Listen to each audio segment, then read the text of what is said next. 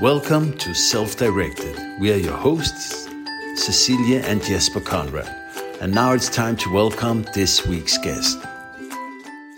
Today we talk to Erika again for the second time. I hope the second of many because Erika is, mm, I'm her disciple. I just decided.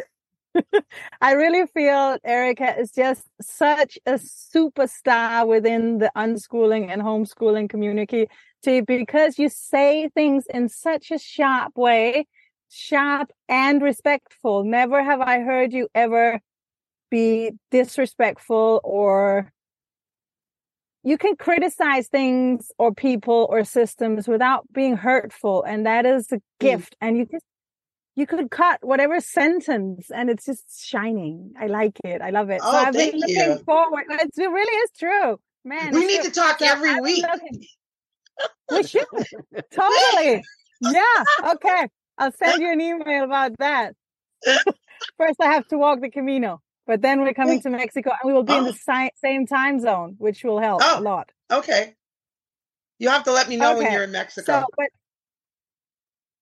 uh, we're flying December 19th. October 19th. Oh, October. I'm tired. Yeah, yeah. The time zone thing again. October 19th, we're flying, but we are coming up to LA because maybe we should just start there. Should we start there? You're doing the game conference, aren't you? In February. Yeah, yeah. We're coming up for that. Yeah, you should come. Yeah, we are. Show your support. it is our plan. So, so uh, with all the personal things said, we are going to do what we always do, just talk. And okay. with you, it'll be so easy. We say one word and you talk for an hour and then we say goodbye. yeah. And bef- sorry. it's just so no, no, I've been pondering about a subject and I asked you if we could talk about it, and you said you can talk about anything. So yeah, pretty uh, much. the subject was that um, well, I'm from Denmark, I am pretty, pretty white, uh, and you have absolutely a darker skin color than I. So I wanted to ask about unschooling and homeschooling in America as a black person, because what mm-hmm. I have been pondering on is if you send your kid to a school, even a, a, a black school, if that's what you prefer for your children, then the curriculum is made by uh, white and is that, do you think that affects the Black community's choose of homeschooling? For, for some, yes. Um, for others, it's it's a matter of being seen as a child first and then black second um people are are always looking for the black community is so varied and so diverse in experience in in all kinds of things. Um, what what black what a black family is looking for can't be quantified under one umbrella. There's so many different uh, uh, many many black homeschoolers that I know and black unschoolers that I know are doing it because they want to provide a consistent respectful educational experience for their kids and they don't want to have to have to break things down in order to build it back up. So they don't want to waste the time correcting. So many, many mm-hmm. black homeschoolers are homeschooling because they don't want to have to redo or build up their kids after a negative experience. I know for our mm-hmm. family, it was it was just easier. I I didn't have to cut through all the of the tape. There were talks that I didn't have to have. There were talks that I could have, and it not be it not affect grades or their position in in schooling. So my older two always went to school. Um, they went to pretty elite schools. They did reasonably well, but as the years went on, it became harder and harder to get that reasonable experience. And by reasonable, I mean um, somewhat acceptable.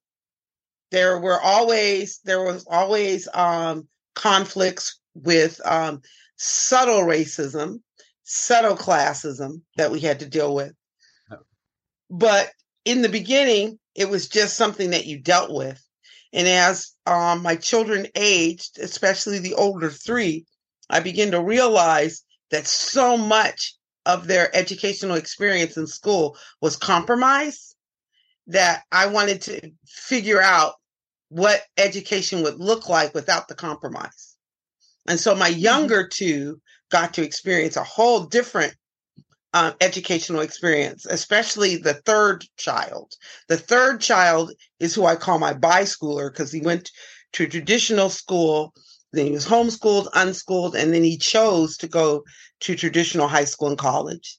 And then the youngest yeah. one was unschooled the whole time, except second grade, which is, in my opinion, if your child wants to try school, that's kind of the best, that's the sweet spot because they're they'll they'll get an academic experience and it they're still seen as children rather than as subjects and academic uh, successes except for when you're a black boy because you you you become a man right around 8 or 9 which is another reason why homeschooling um, works for a lot of families is that that adulting that aging up of of of particularly black boys, but black girls are experiencing it at a rapid rate as well.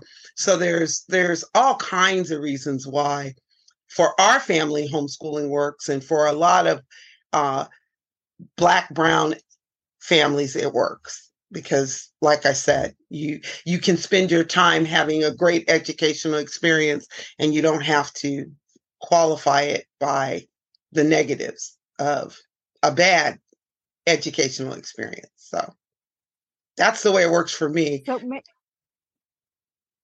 ahead. Explain to me just because, you know, I'm from this little fairy tale country, very different from yours. Yes.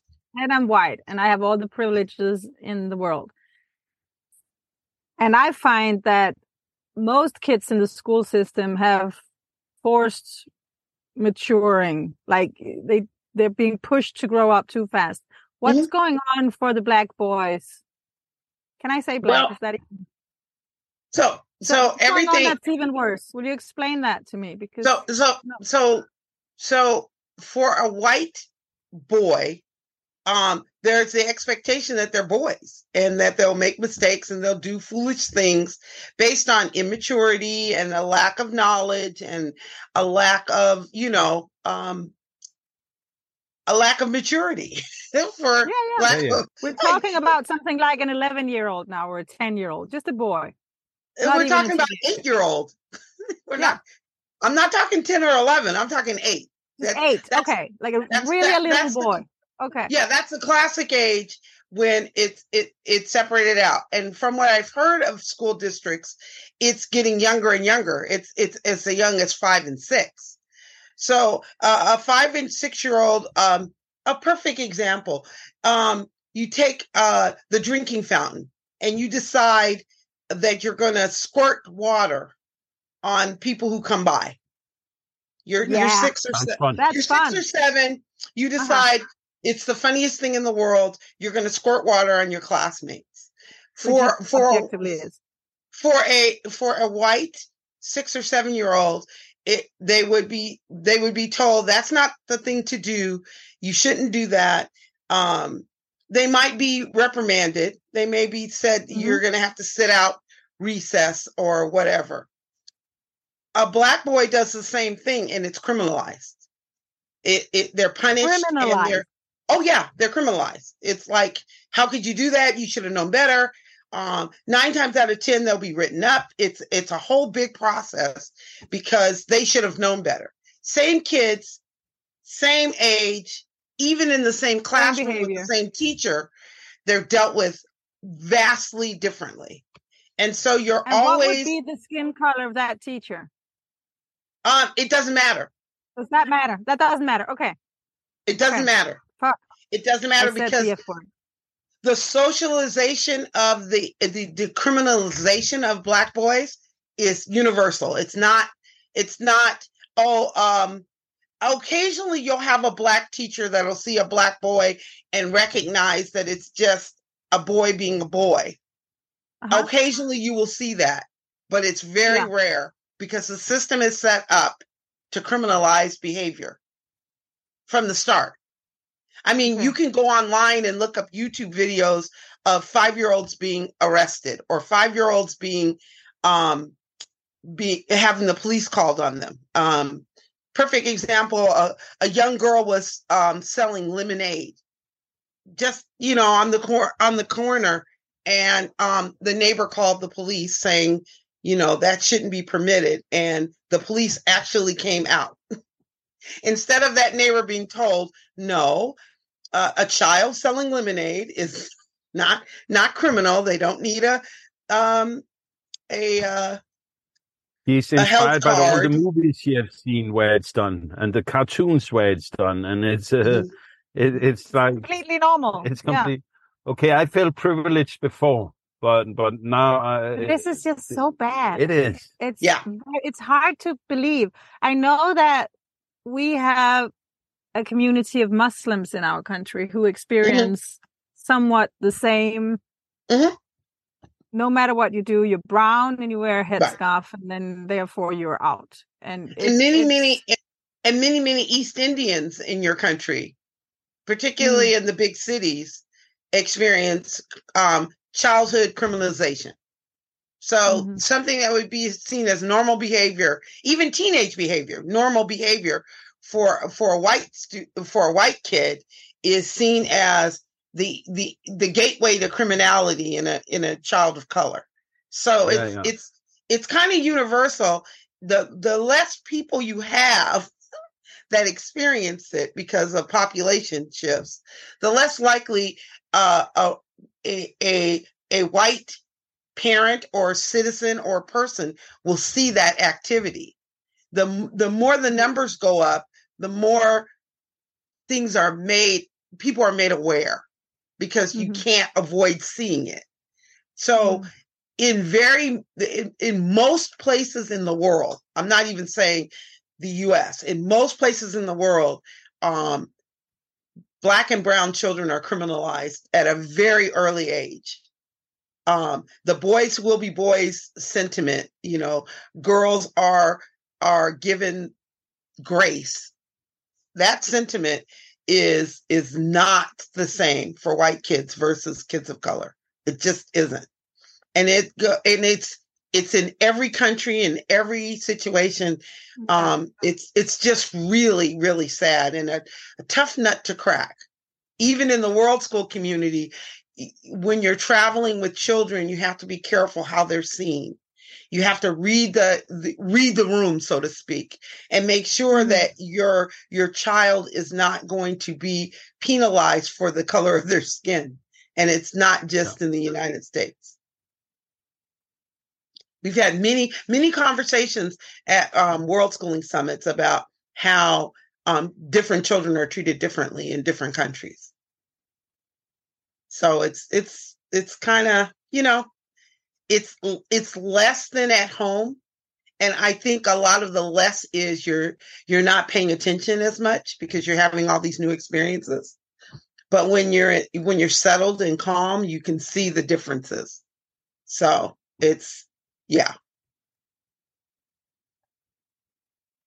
And it's unfortunate. So to go back, yeah, yeah, no, no, no, but it would then it, it's um, I mean, it's a really helpful thing to then, as you say, if you homeschool your kids so they don't have those experiences, so they can be allowed to just grow up as uh, humans and and Mm.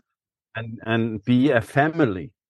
Uh, well they don't they don't have they don't have as much of those experiences and you're alongside them when they're having them but even as Yeah. homeschoolers we have those experiences a good a good example of it is um there was a conference that we were at oh gosh it's been it's been many many years like maybe goodness gracious he's old It's- There was a- It's been- there was a conference yeah once there was a conference time. Stay with us. We'll be right back. Hi, this is Cecilia. we're interrupting our own podcast just to make sure that you know that I am available if you want to talk to someone who has lived the unschooling life, who has traveled the world, who has beat cancer, who has been the mother of four amazing children. Luckily, I still am the mother of four amazing children. I know about life when it's hard. I know about life when it's complicated. I know what you need is probably most of all someone who will understand the special world that you are in as an unschooling parent even with your trauma and your personal history getting in the way what i do really is to be a loving support a rock and i do it on the base that i am a trained psychologist i have worked with a lot of people with a lot of different situations i am so ready to be your support, the one that you need to get some confidence and be strong in your journey as an unschooling parent. So don't hold back. I give a 20 minute conversation for free. You can talk to me on the phone or in a video call and just see if it's a match. If you want to connect, you can find me on social media or find me on my website, ceciliaconrad.com. If you're a Danish speaker, I have a Danish website, ceciliaconrad.dk, and we can find those 20 minutes and see how it goes from there. And now back to the podcast. There was a conference. oh gosh, it's almost it's almost 20 years ago. Um, where we uh arrived at the hotel after uh, many many people had checked in and were settled we we arrived at the hotel we literally parked the car and my son jumped out and ran ran ahead of us because he could see some of his friends and so i had called out to him you need to come get your bag kind of simple and he goes i'll be right back i just want to see who's here and he runs in mm-hmm. and i i get grab a bag and and follow him because it's what you do. He was he was 12 or 11 or 12. Um and I'm I'm I'm walking in and he is one um security person has his his arm on him and the other one is uh pointing at him and questioning him and I'm like what's going on? And they yeah. turn around and they say to me, you know, we've said repeatedly not to play with the elevators. And I said, we just got here. How was he playing with the elevator? And they said, yeah. they said, no, no, he's been. And I said, no, he hasn't. I can even show you the rental car receipt saying the time we left the airport, he hasn't been here. Yeah. And then I started yeah. to get angry. And I'm like, what the hell is going on? And I got really loud because I wanted number one, everyone around us to know what was going on. And number two, I wanted him to know that I was going to be big and mm-hmm. bold, not reasonable and mm. calm. Mm. Um, and I said, number one, get your hand off my son. And number two, take me to your supervisor because this is ridiculous. Yeah. And just as we were going around the corner, um, more security were coming because they heard me. And they said, What is the problem here? And I said, The problem here is uh, one of your one of your um, comrades had their hand on my son, accusing him of something that wasn't possible. And they're like, What do you mean it wasn't possible? I said, We just pulled up. The elevators are deep in the hotel. They're not even near where we were. I said, it isn't possible that he was playing with the elevators. And I want to know why the assumption was made that he was. Mm. Yeah. And everything got quiet because there's not a lot of black people at unschooling conferences. As a matter of fact, there are three or four families. And so everything mm-hmm. got quiet. And all of a sudden, I hear these feet coming, and it's the manager. And the manager knows what's up. And the manager knows by the way I'm speaking, I'm an intelligent, resourced person. And so yeah. he comes up to me and he says, um, Is there a problem? And I said, I'm sure you heard that there was. Wrong answer, wrong question. And so he looks at his staff and he says, um, What's going on? And they said, We repeatedly asked him not to play on the elevators. And I said, And I repeatedly told them that we just arrived. So we weren't the people playing mm-hmm. on the mm-hmm. elevators. And I want to know why it was assumed that he was. And the manager looked mm-hmm. dead at me and said, I must apologize. I think an assumption was made that shouldn't have been made. I said, right answer. Right answer. and I expect compensation for this slight. And he says, absolutely. Yeah. Absolutely. We mm. will we will take care of this. And I said, "Oh no, you're going to take care of it now, not will, now. You're going to take care of it now because my son experienced this now. He's he's not mm. experiencing 20 minutes from now. And he didn't experience it yesterday. He experienced it now. And I want the solution to be now because I want him to learn to stand up for himself and to not be afraid to speak to inappropriate transactional experiences. Do you understand what I'm saying? Yes, I understand perfectly what you're saying.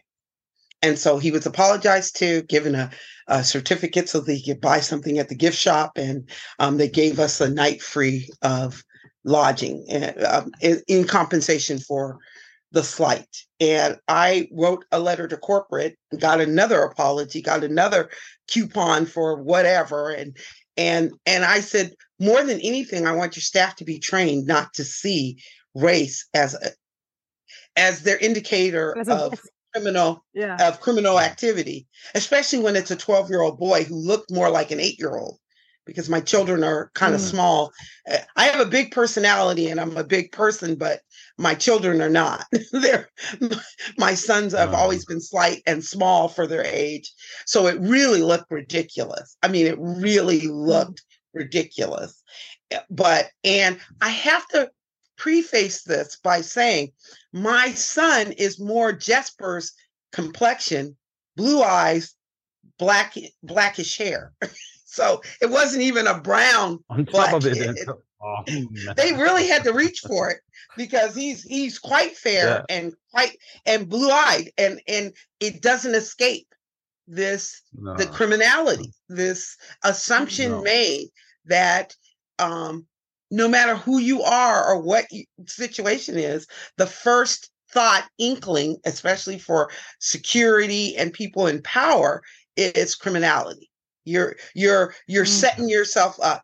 And, and so it's it's it's it happens in all instances in all communities in all settings. It's not just school. Yeah. Although school has a mm. unique way of reinforcing negative stereotypes and taken as normal. So a lot of yeah. a lot of black homeschoolers and unschoolers, the first layer of that um, assumption is removed because you're around caring people but you still see it in good people in our friends. We've we've had uncomfortable conversations with many of our friends because they make assumptions that we're the good ones and and that doesn't help either. It oh, doesn't no, help that, no, no, that you set us aside because you know us versus really breaking down those structures of assumption that are so and, and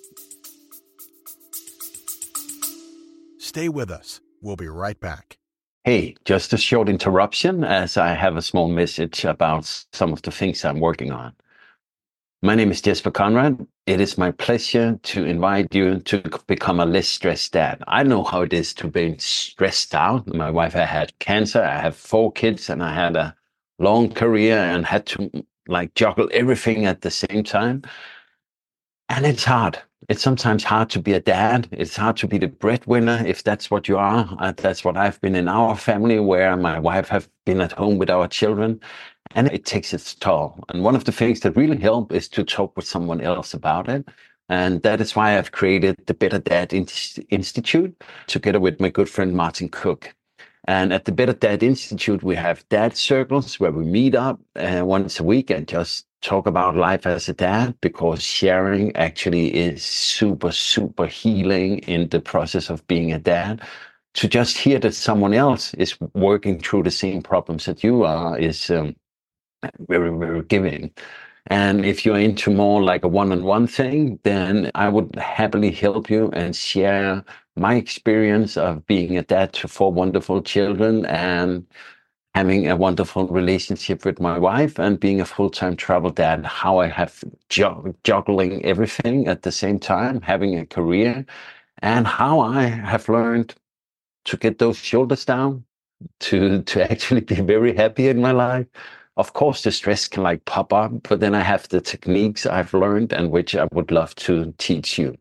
So reach out at the betterdadinstitute.com and if you want to get directly in contact with me, then it's betterdadinstitute.com slash Conrad. I look forward to hearing from you and um, have fun. And now on with the podcast.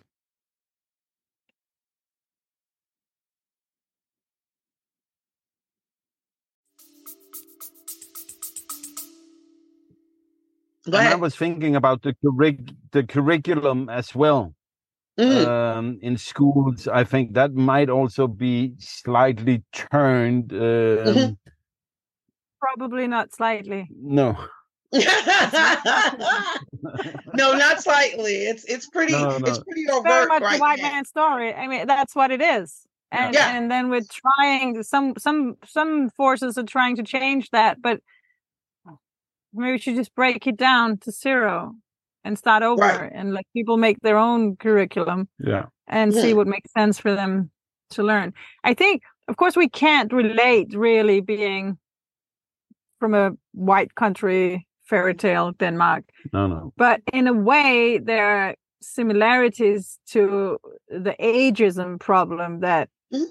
I find my children find very offensive, and it's it's nothing compared to, you know, I know, Right. but it is something that has some similarities when just because you're 11 years old you can't be trusted to understand what's Sure. going on and just because you're a child it's so clear when we walk into let's say museums we were just at the tate gallery to see william turner um Mm. paintings and you have these custodians in the corner and when i approach a painting and look closely because I want to see how the brushwork is. Sure, sure, My sure. It's like this, it's like a few centimeters from no problem.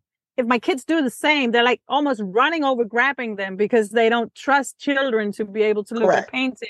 Correct. It's, it's not the same, but it's similar. And I know how much that pisses off our children when they are being treated differently just because they're shorter or oh. younger Yeah. to not be Now trusted imagine- with anything. Imagine, if imagine- you have imagine if you have that. So the assumption that you don't know anything. And Mhm. the same child, the assumption is you're older, you you should know better. so so Yeah. you're you're classified a You must be child. going on top of each other. Yes. So there's there's a lot of op- oppression is known by everyone. Everyone has a piece, something that is is othered. Everyone has it. Even the richest person, oh, they're they're um not as well educated. They have a lot of money, but they're not as well educated. So we're gonna talk down to them. Or a child where you're young and or you're old. Um, you're they there's age discrimination. You you won't understand this. You're old. I'm I'm experiencing Yeah. that. The invisibility of being uh older. Um, and then Mm. the immediate um I'm seen for my um skin color as a criminal. So I'm followed in the store, but I'm never helped because I'm old. So it's like, and I won't get a good sale out of her. So it's like, I want the person who follows me around to help me, to actually to actually put me first in the line to get me out of the store. I mean, I want the convenience of having a a, per, a person following me around for help. So I almost want to go up to security and say, "Will you hold these bags?" because if you're going to follow me around the store, you might as well be useful. You know those kinds, those kinds of things. It's it's it's it's it's incredible. I'll I'll go up to a counter with all of my packages, wait in line, and then the person behind the counter will point to the person three people behind me and say, "Can I help you?" And I say, "Damn, in those instances, I always say, damn, damn, I wish I was at the bank. That's where I want to be invisible. So I can walk into the vault, yeah. get the cash, and leave. Yeah. I don't want to be invisible at the cheesemongers. I don't want to be invisible at no. the department store. I want to be invisible at the bank. So it can work for yeah. me. You know? It, it's yeah. it's it's a it's an interesting dichotomy. But you're right. Any kind of slight oppression based on someone's ideal of you versus you, the actual person, mm. any dehumanization is is felt in, in such a particular way. And it can either make you very sensitive to oppressing others, or it can make you desensitive to oppressing others and it make you angry. And the next time when I'm at that age, I'm going to be the one that stops the child from mm. getting close to the page because it was done to me or i'm going to make sure i don't do that because it was done to me it's it's it's it's the mm. level of empathy and education and uh, communication that makes it so that that stops like i've been told very often if i'm in a place and there are there are children present I almost become childlike. I I I get to their level and find out how I can use my height, age, and experience to elevate their experience. And I show them the way. So I'm and I and I talk about it. I don't just do it and and they're the benefit. I, I let them know I don't have to do this, but I choose to do it because I want you to have an elevated experience like I'm going to have. So letting the younger generation know how you can use your privilege to help others is just as important as using your privilege to help others. If they don't know what you're doing, it's it's for naught. So I always try yeah, to point yeah. out to to to young people that I'm helping, to old people that I'm helping, to anyone that I'm using my particular privilege and who knows what it is because it changes. Um, I let them know this is how it's done. This is how we community mm-hmm. build. I think there's a lack of yeah. communication by good people. I think good people just do the work and they don't explain what they're doing. And so therefore it's taken for advantage and for granted versus it's it's enveloped by our community. Like I've been to Denmark several several times. I love the country. It reminds me so much of where I grew up. That in Stockholm, because Seattle is platted kind of like Stockholm. They're they're yeah. very much straight lines. You know where you're going. The second you get somewhere, you you're almost guided by GPS to go to the right way. Whereas in Denmark, there you meander a bit, but it's still a very cohesive meandering. If there's purposeful, very few dead ends. There are very few ways you can go wrong in in the major cities. I don't know about the small towns, but in the major cities, oh. there's no there's there's very little. Oh, gee, where am I? You basically can find your way around. Seattle's a lot like that because of the hills and everything. Um, you really try to avoid. you really try to avoid the grid that takes you up hills and all this stuff. I'm I'm talking as an older person, but um, when I'm when I'm in country, when I'm we in don't have hills in our country. Yeah, exactly. It's it's a it's the it's a Seattle dream. because and now when you're a little bit elderly, you know, you it, no hills. It's all flat everywhere. It's like it's it's it's it's like I moved from from Seattle um, to Connecticut, which is very flat, very um, what they call mountains. We don't even call hills. Um, and then I moved to San Francisco, which is, you know, the hill capital of the world. I mean, I feel like I should be yodeling every t- every time I leave leave my house. The hills are so high. Um, but I, what I've noticed about the Scandinavian countries is there's a lot of assumptions made of empathy and kindness there's a lot of assumptions made by um, by Danes and by Swedes that uh, it's kindness first, it's empathy first, it's community first, and that can be a good thing, and it also can be a a curse because the assumption that you're going to conform is very strong and powerful. So, along with the empathy and the more humane comes the assumption you're going to do it the way it's always been done. And if you want to change things up because everything can be improved, uh, if you want to change things up, you're seen as an interloper, a, a disruptor of Mm. of progress.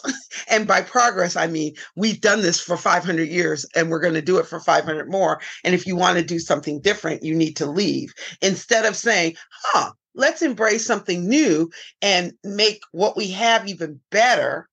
It, it gets to Mm. be a little difficult to confront what always was. So you have a lot of expats from Scandinavia that are all over the world simply because they didn't want to conform to what always was. And they want to bring that level of being able to forge their own path, being able to do their own thing somewhere else. And for the better, um, in a lot of the communities the Scandinavians are in, it's for the better. It, it improves everything that we're doing. But um, on the other hand, you you have this dichotomy of we're idyllic, special, and important, but we can learn from the people who can't live in that system. What what what do you desire to be better? How do you desire to make it better?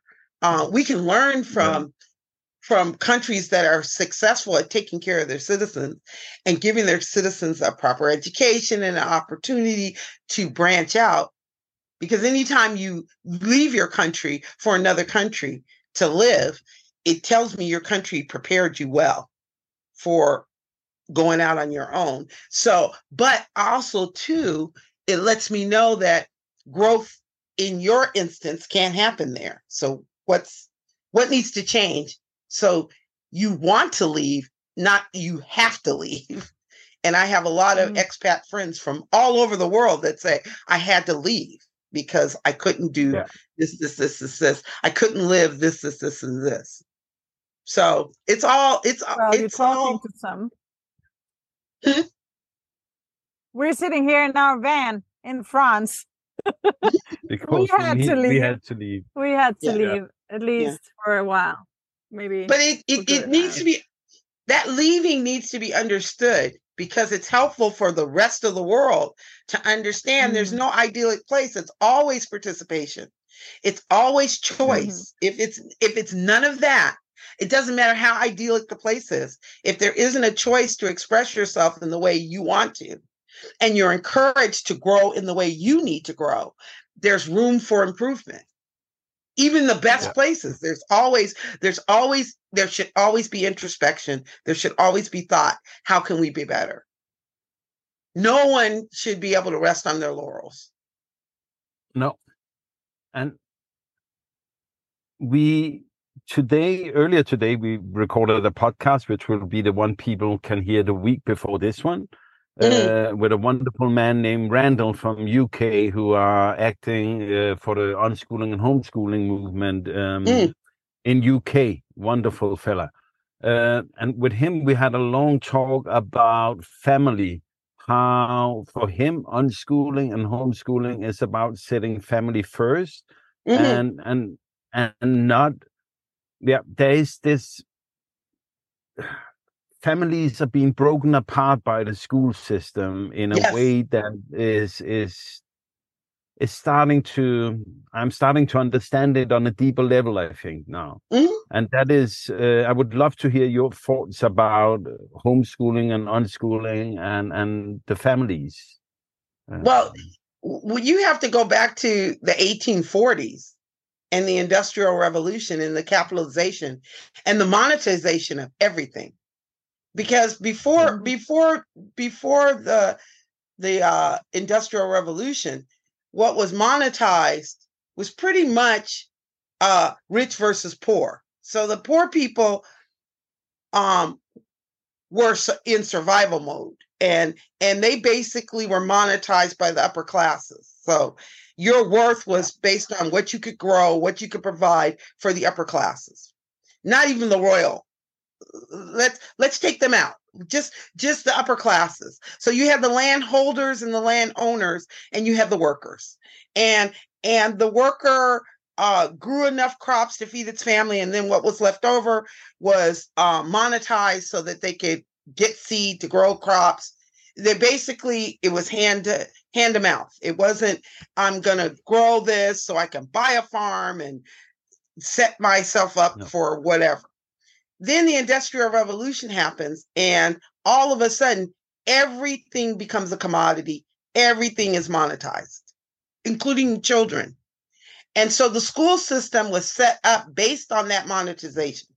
So you come into the school system, they first decide if you're going to go past fourth grade and then past eighth grade and to university, whatever. That's decided very early on by family standards, by your quick wit, by your ability to impress someone. If you go all through your life and you don't impress that person at at four, six, eight, ten, you're the die is set, and you're going to either be a worker, or you're going to be a, a manager of workers, or you're gonna you're gonna elevate yourself out of your class situation. But they made sure that elevation was difficult by schooling. So they told you very early on what you were capable of, irregardless of any kind of personal experience with you. They looked at your family structure, they looked at what your father and grandfather did, and they decided for you this is what you're going to be. Your monetization level was this, and your expectation of improving your lot was nil.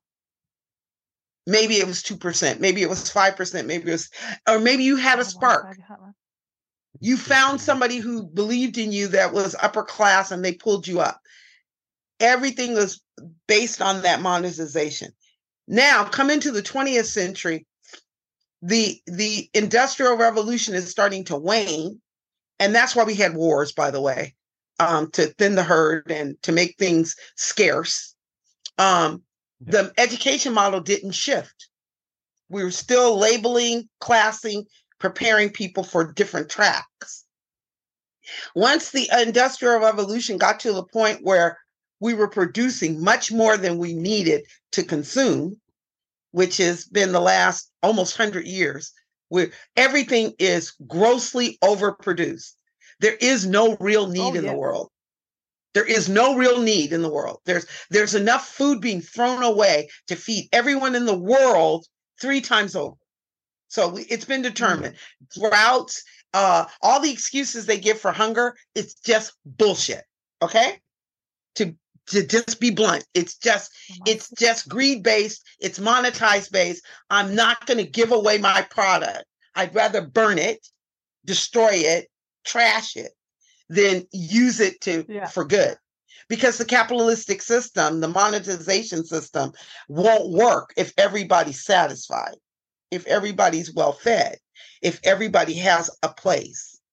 So, how do you reinforce that? Through education.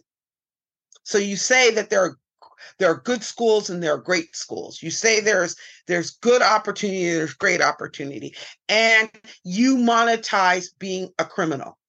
That's what's happened in the United States. We've monetized our prison system, we've monetized our justice system. The more criminals we have, the more people in prison we have, the richer that class of people gets. And we don't educate against that class. As a matter of fact, we educate to perpetuate the prison system in the United States. So everything has been criminalized. The most simplistic things that 50 years ago were handled as just bad behavior and you're you stay after school and you you work it off with a crazy maniacal teacher it's now it's now criminalized. If you if you are truant if you skip school it's it's a, a criminal offense not only for the child but for the parent. It's we've criminalized so many things that were naturally handled by the family. Um, and we've enforced impossible conditions on families so we require all the adults in the household and anyone close to adulthood to work outside of the household. We don't um, provide for or even encourage someone to be the keeper of the family and someone else to be the monetized person that brings in the income. That's almost impossible in many places in the world, if not most places in the world. It's very, very difficult to have someone that's the keeper of the family. And so what has happened is education comes in and decides and and and professes to be that familiar structure that in generations past was your your grandmother was your aunt was your mother or your father or someone in your family or even the neighbor um and it was local and it was close and it was very very um human. We've we've gone from that to a system and a process of educating based on the dehumanization and based on you being a product rather than a human rather than a person who belongs to a family. So in some instances, school education was and still is for many, many people in the world that ticket out of an oppressive system. But for many, many others, it's the exact opposite. It's their ticket into a place where they're dehumanized. So trying to find that balance. The young women in Afghanistan that want to go to school um, is just positioned against the uh, the young Danish child that just wants autonomy so that they can grow up with their family intact. And we have those two images bumping up against each other. And what's taking advantage of that difference is the folks that want to maintain um, oppression and oppressive systems that monetize everything and they're they're they're happy to see us looking like we're working at cross purposes when in actuality it's the same purpose which is humans their humanness being honored and we're yes. we can homeschool we can take out pluck out you know 10 11% of the population of the world and give them a world class first nations educational experience. I I can I did that for my kid. Uh, you're doing that for your kids. But what will be the real effect?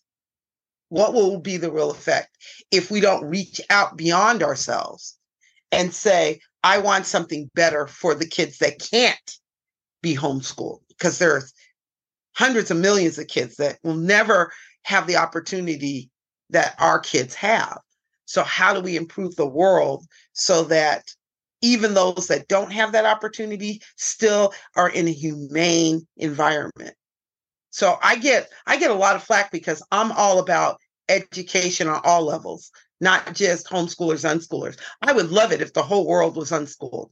I think a lot of our problems would be solved. I think a lot of diseases would be cured. I think a lot of things that are wrong in the world would be righted by unschooling. I absolutely believe mm-hmm. that because unschooling for me is taking your talent, your propensity, and just going as far as you can with it. And I think with that kind of encouragement, a lot of things would be solved.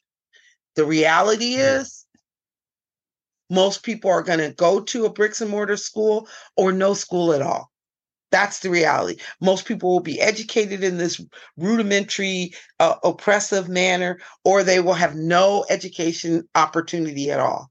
It, it seems to be that's the way of the world. And as long as, you know, what is it, 48 people? 48 people in the world have 90% of the wealth. As long as that's a thing, it's going to be very difficult to extract ourselves from a system that is absolutely failing us the world over. It starts mm-hmm. with with this imagination of borders. It starts with telling people you can't live here if you're not this person, you're not this citizen, you weren't born here, you it's all so ridiculous. This planet is so small. It it kind of made sense 200 years ago when it took you you know, a month long, a two month long voyage to get somewhere else. But if I can get on a plane and in 10 hours be some completely on another side of the planet, we need to start talking about how realistic is it to to tell people, "Oh, you're in an undeveloped or underdeveloped place and you have to stay there." Even though the developed places took all your resources to create. Their it just- development, yeah. Yeah, I mean, I, I I don't understand why. Uh, I do understand, but I like saying I don't understand because maybe maybe one person, one more person will listen because they can tell me. I, I'm, I'm always saying if you want to if you want to know what someone knows, have them teach you what they know. Let them be your teacher, not you teach them, but let them teach you, and you'll find out what they know and what they don't know and what their propensities are and what they aren't. And I, so I would really like someone to explain to me, like I'm in kindergarten, why, if you're in a country that was a colony of another country, why you can't go to that country and and claim citizenship and claim participation because they exploited your country for generations for centuries you should be able to say oh i i was a part of of Italy or Portugal or Denmark or whatever. I was a part of this Yeah. system of colonization. They they took the resources and they, you know, developed their countries quite nicely. I think I should be able to come. I Mm. should be able to come and and try my luck.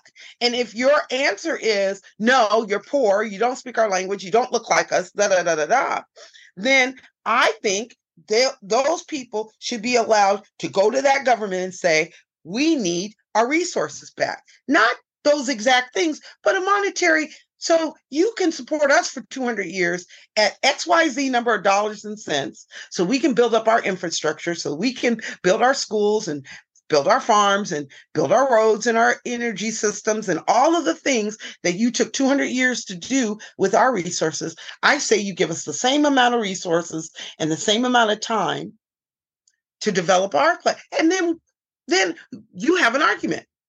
What happens is Mm. whenever the resources come to these places, guess who else comes? We're seen as um expats in Right. in Mexico. In Mexico, Americans are seen as expats.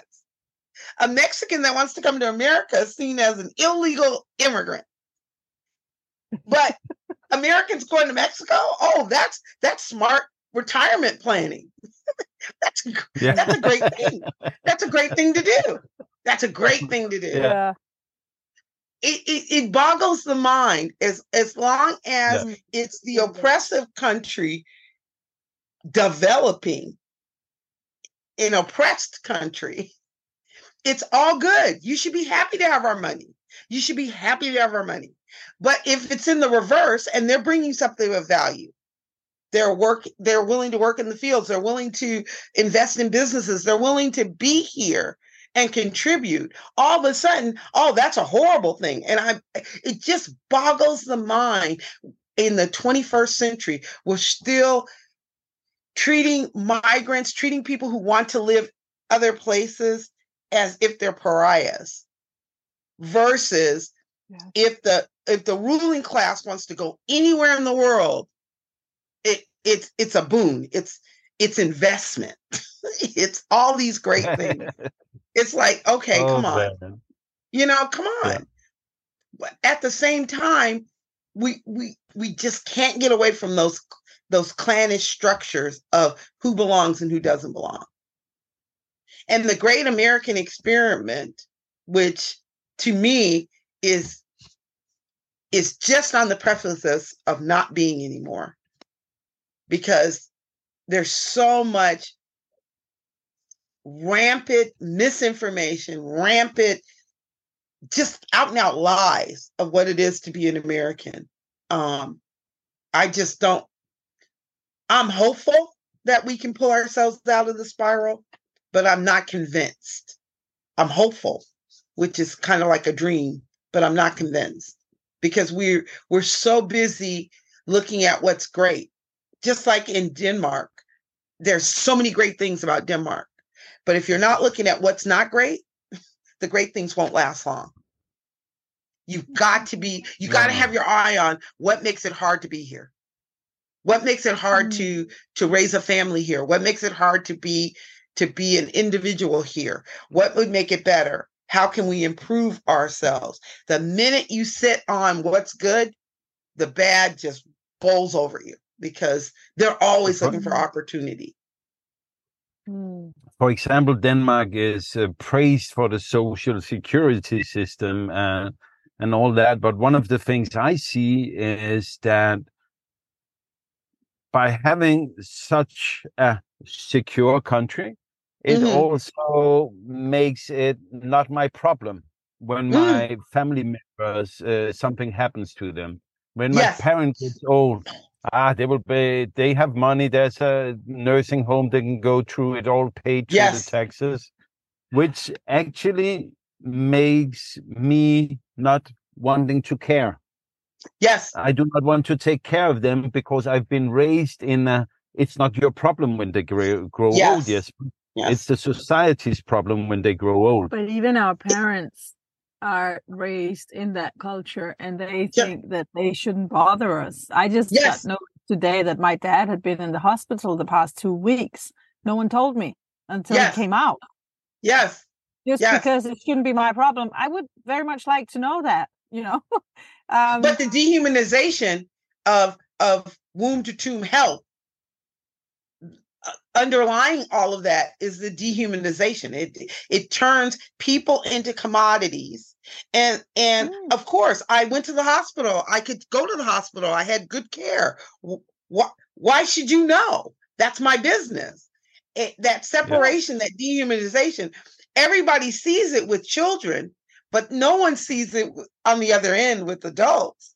And and it Mm. starts with children being uh, a part of rather than belonging to. And I, when i say that people are like what do you mean? I said being a part of something is easy. I can put rocks in a pile and they're a part of the pile but belonging to something is completely different i'm going to care about what happens when you belong to me if I'm a Mm. part of something and everything has been conveniently taken care of, and you've been convinced because you have high taxes and all this social care, you really are free to be yourself. No, you're not. You're free to be yourself as long as nothing's wrong. As long as you have Yeah. no need, it's all great. But how many? and you're free to be yourself as long as you do it within that structure of the way you can be yourself.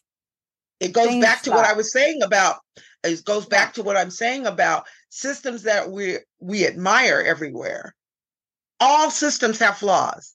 Once you mm-hmm. remove the humanness of the of the system, once you take out the humanity, all you're left with is a commodity. And no mm-hmm. human will always fit in that commod in that in that form. As long as you're healthy, well, able, fill in all the blanks, it seemingly looks like it works, except no one's ever always in that spot. You either have a grandparent, you have a parent, you have you yourself. You're gonna fall into need, and then the system really shows itself. But but Erika, and now I will place the future of the world on your shoulders. uh, Erika for president Erika for president. of yeah. the universal state. No, no, but It wouldn't. It aside, would. It wouldn't work. It no, wouldn't work. no, no, no. No. But All my that question power? is, yeah, no, no. But the question is, Erika, Hmm. seeing the problems, that's a, a good thing. It's it's start of the waking up. Part of my Mm-hmm. deschooling is seeing it and understanding it. But then we all should also talk about how do we rehumanize, uh, even on small scale. Mhm. So what what what are your suggestions of what we can do? So, so for me personally, on a- on a small scale level, on a couple hundred people, um, Lainie's World School Family Summits, uh, the Yeah. intimacy of those five days, the ability to talk to people from different places, whose goal is to is to be world citizens and to participate in the world, not just in their little pocket of joy or whatever, but actually to move around. Um, those are perfect examples of giving people the opportunity that have the means because that's who we're talking about where change is going to come from. I'm sorry. People that have means, raising people that have means to look at these things, uh, these structures, and try to break them down. Uh, that's the, to me, that's the only way it's going to happen. It's it's it's not only people who are impoverished and are being crushed by the systems, but the people who can relatively move with ease. So even after all that I've talked to you about on the on the large scale of things, we have a successful family. People are doing what they can do to survive. They're not they're not wildly rich. Um, they're not thriving at times. Sometimes there's a struggle, but in comparison to uh, most of the world, we're golden. We we we can travel. We can do what we need to do and what we want to do. If people of means start getting together to expose themselves to other people of means to see we have the same commonalities, we have the same um, flaws in our systems of governance. We have the same flaws in our system of family structure.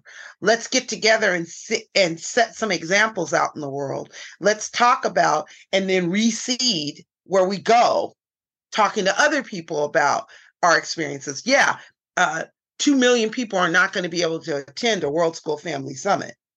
But if those 200 or so, 400 or so, 600 or so people that get together for the five days, they go back where they come from or go back to where they're going and and yeah. seed that and say, oh, there's another way to do this. And here's what I learned talking with, you know, this person from Singapore or that person from Australia or that person from Morocco. Here's here's what I've learned talking to them because I have real live lived world experience.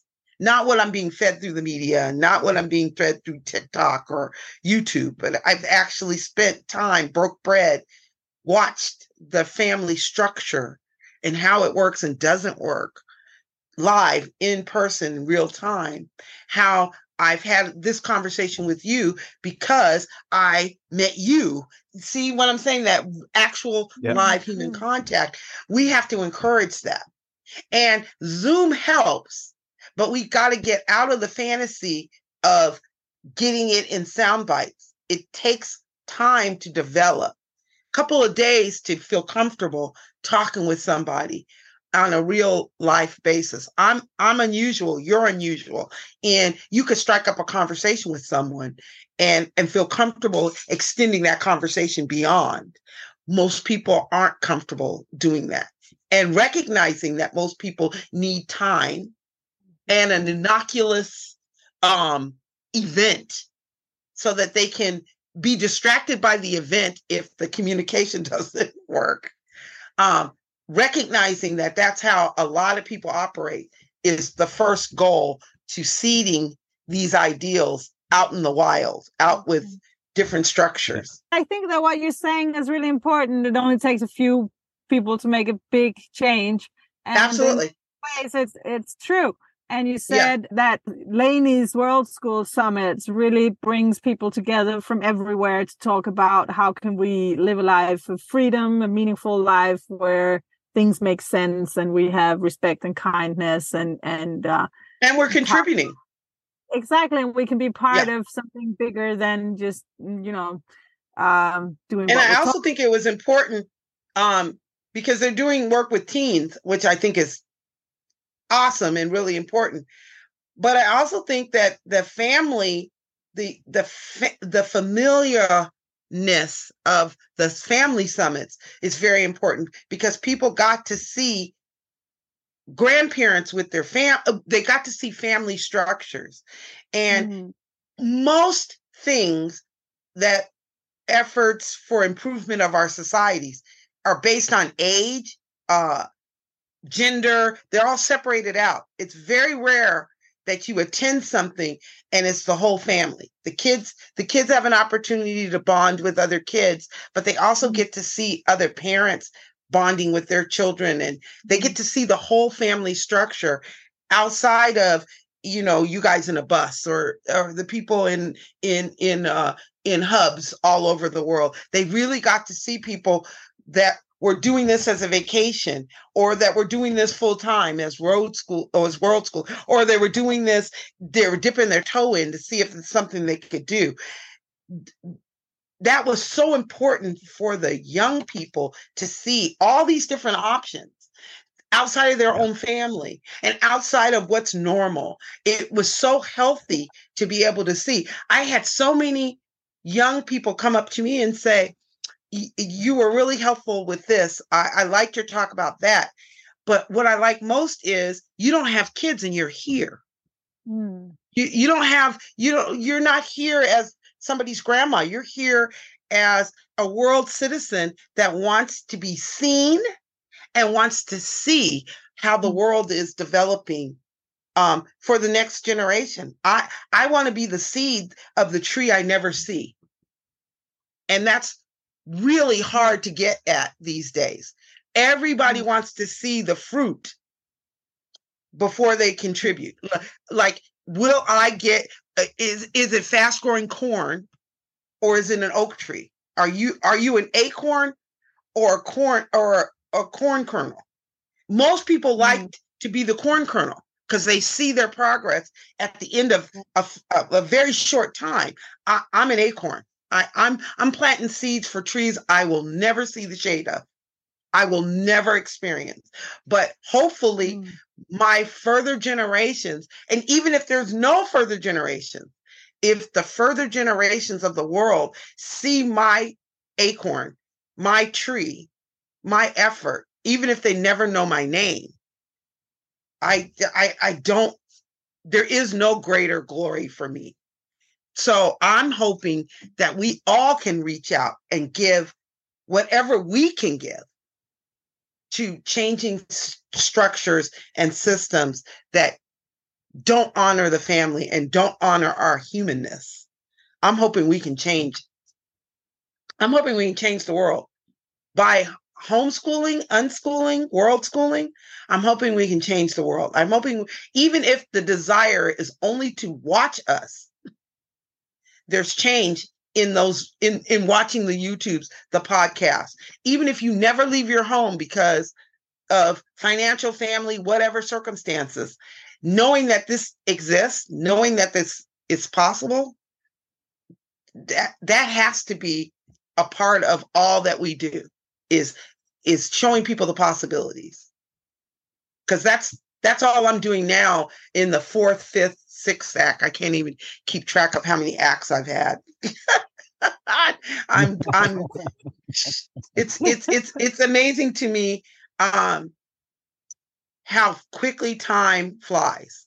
Oh, I, I say this i say this to every person that has a young person in their home.